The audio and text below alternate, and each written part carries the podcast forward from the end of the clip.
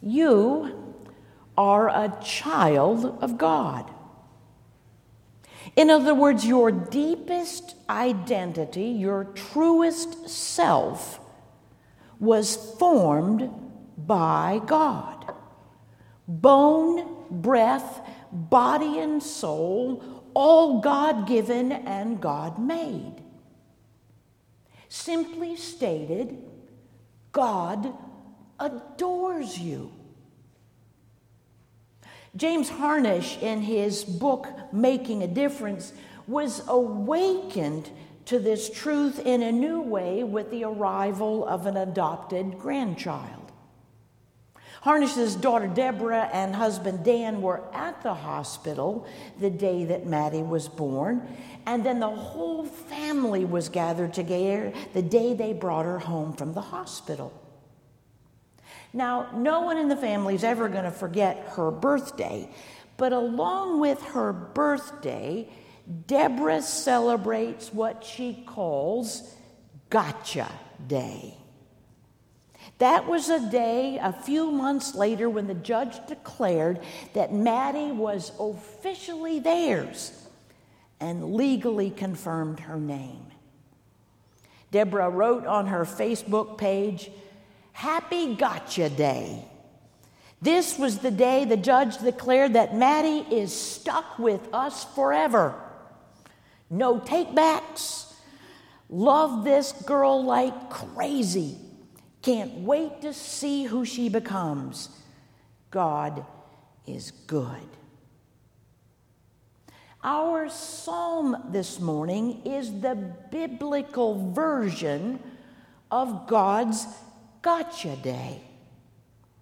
No takebacks, no returns, loves you like crazy, and has been present and intentional about that from the beginning will always be there forever and ever.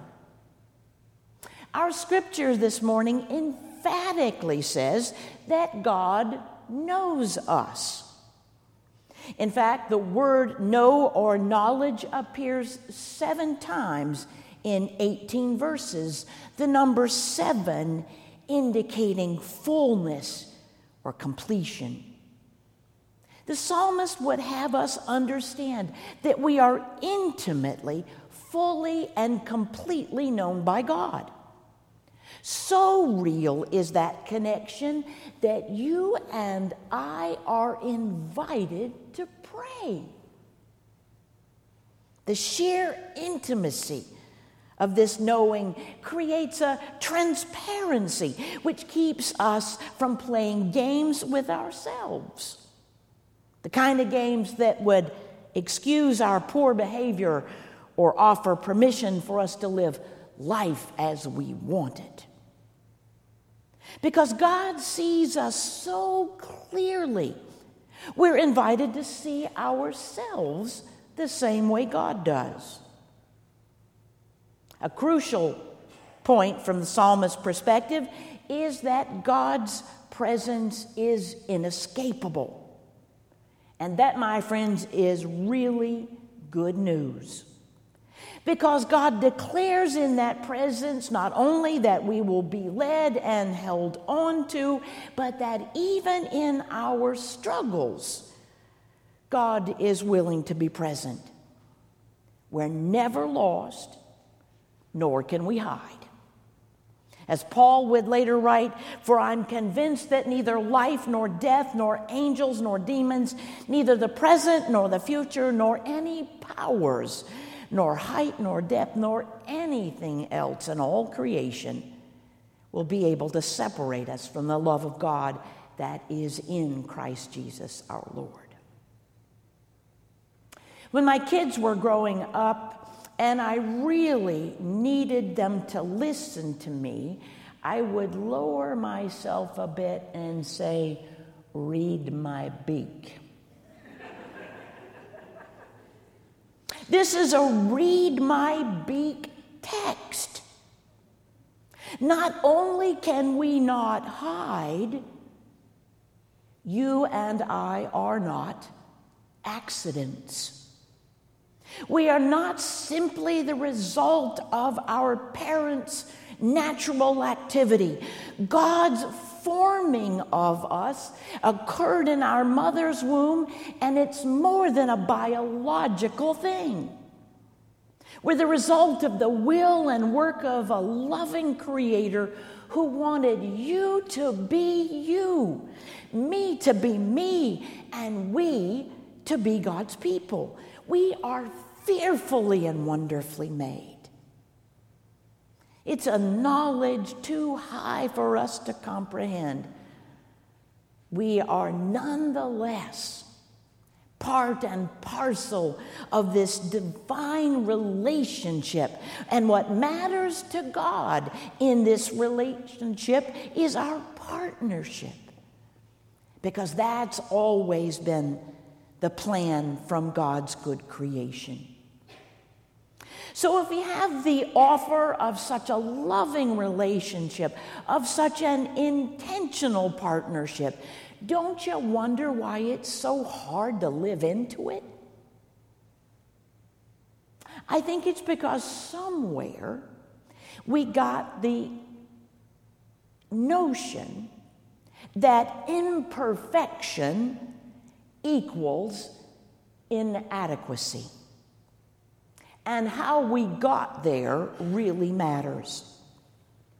Brene Brown, the psychologist, defines self esteem as the global evaluation of self worth. How we determine our self esteem is by judging ourselves against others. In this sense, searching for self worth by constantly comparing ourselves to others means that we're going to fight a losing battle. Because there's always going to be someone richer or more attractive, more successful than we are. And even when we do manage to feel self esteem for one golden moment, none of us can hold on to it. Our sense of self worth bounces around like a ping pong ball, rising and falling in lockstep with the latest success or failure. As a result, her research indicates that today's society has reached an epidemic rate of narcissism and bullying. Our self esteem is contingent on being better, more powerful, more successful, more, more, more, more than someone else. If by chance you might think we're beyond that problem, let's just test that theory in you for a minute. If a work evaluation, oh, it won't be long before Thanksgiving comes up, if that three days worth of cooking and planning that meal if the big idea you've just offered to the company and the evaluation of those things comes back, oh, it was okay. It was pretty average. There's not a one of us that wouldn't feel insulted. No one wants to feel average. Our natural response is to be puffed up and therefore to put others down. The psalmist knew a truth we all tend to forget that the only way out of this pit is to find our self worth through recognizing our common humanity, acknowledging our imperfections, and seeing that the way God made us is just right because it's real. Imperfection in God's eyes has never meant inadequacy. In fact, in a song written by Leonard Cohen entitled Anthem, Cohen announces, It's all cracked. That's how the light gets in. Our self worth must come from a different place.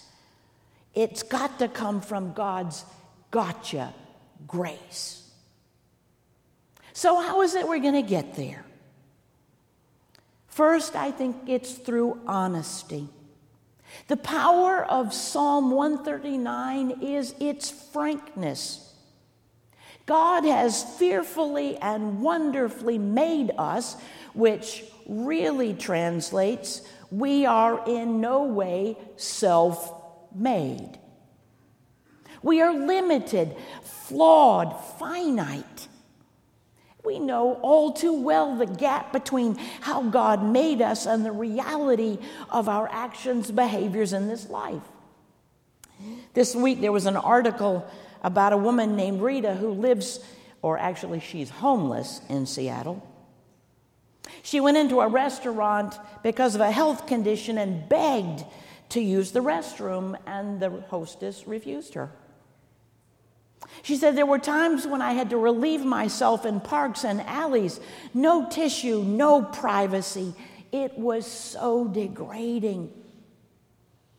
Rita eventually got herself into some recovery, found a subsidized apartment, and through a case manager went to one of those lovely shops that helps uh, people come up with donated clothes fit for a work interview.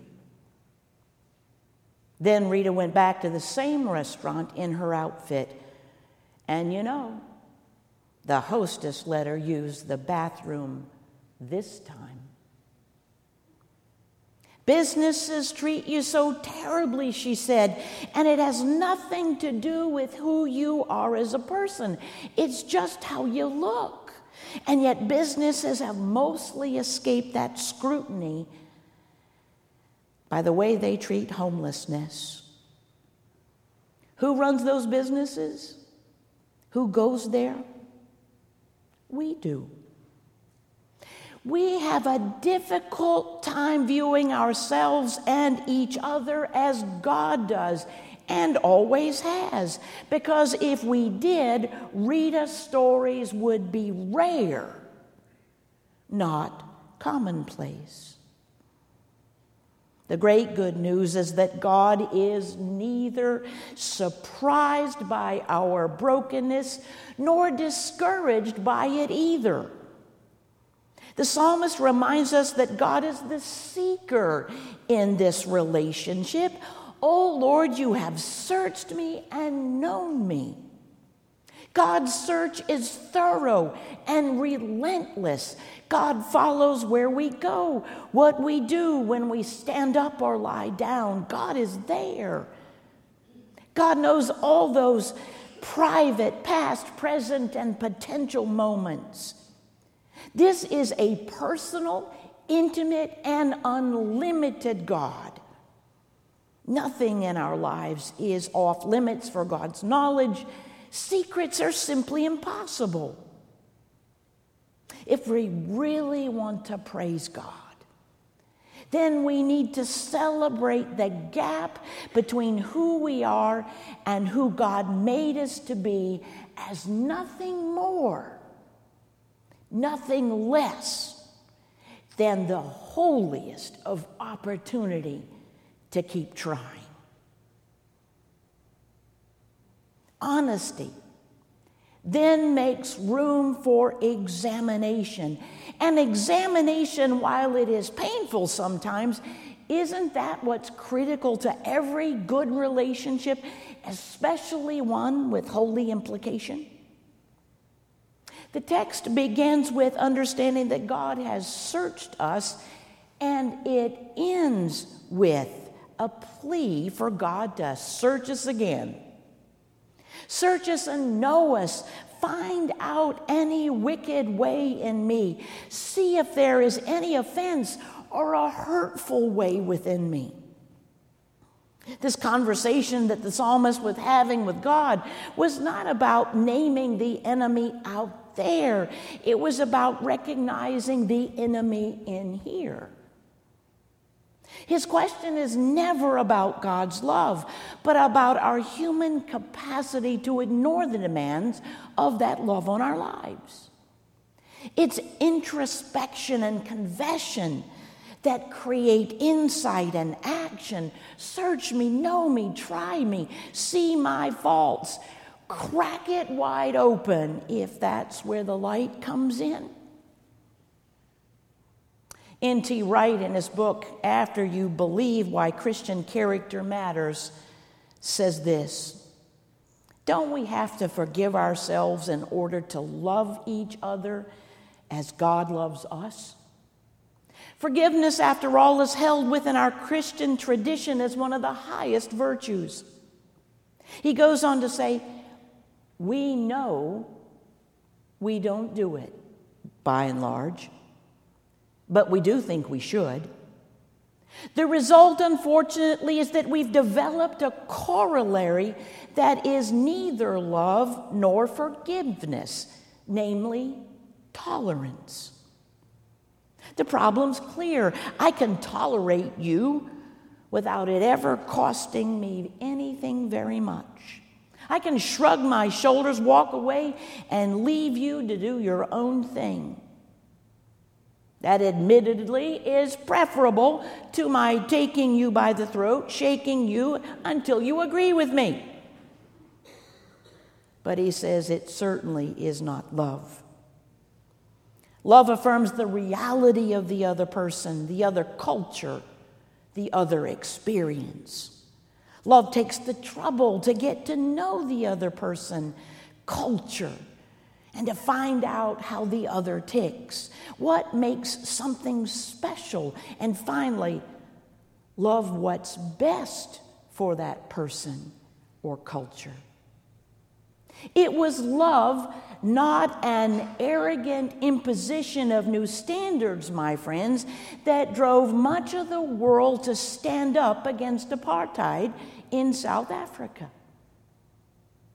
It was love not a dewy eyed dream of abolition of slavery by Wilberforce.